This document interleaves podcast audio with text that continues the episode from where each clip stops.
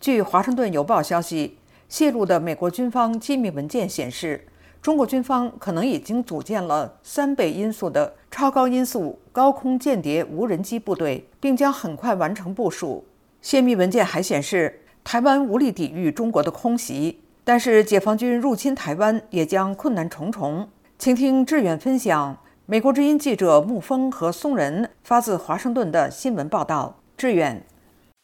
好的，陆阳。华盛顿邮报星期二四月十八号的报道引用美国国家地理空间情报局的一份机密文件里的话说，标注为八月九号的卫星图像显示，中国东部某空军基地。有两架 WZ 八火箭推动无人侦察机。这个空军基地位于离上海大约三百五十公里的地方。美国的评估是，中国人民解放军的这个基地几乎肯定拥有了第一支无人机部队。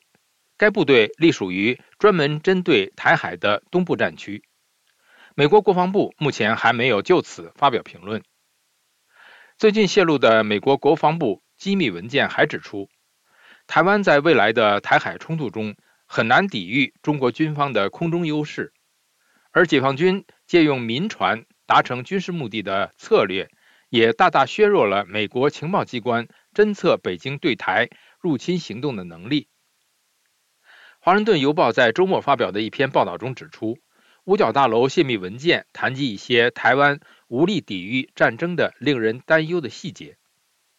泄密文件对台湾战力所做的评估指出，台湾官员自己也怀疑他们的防空系统能够准确侦测导弹发射，台湾战机的妥善率只略高于百分之五十，而且将台湾战机移入隐蔽机库就需要耗时一个星期，这将是台湾面临的一个非常大的问题，因为一旦北京发动对台湾的导弹袭击，这些飞机根本没有机会逃逸。机密文件显示，一旦爆发潜在的冲突，中国空军有很大的机会迅速制空，这比俄罗斯在乌克兰的表现要强得多。而且，台湾也承认，北京如果发动对台湾的攻击，就一定会这么做。华盛顿邮报指出，对台湾战力评估机密文件泄露之际，美中关系正持续恶化，并处于几十年来的最低谷，而对台湾两岸爆发冲突的风险。也越来越令人担忧。另外，五角大楼一份泄密文件指出，中国军方对台湾的两栖登陆作战能力会因为无法向其登陆部队提供至关重要的油料补给而受到极大的限制。这也让解放军难以维持或坚守其登陆后取得的滩头阵地，并难以将部队展开扩大战果。从而在战争初期就为美国和台湾提供了一个击败其入侵的机会。泄密文件指出，解放军确保油料补给的最佳办法就是夺取台北的港口，但是解放军目前尚未进行这方面的训练。陆阳，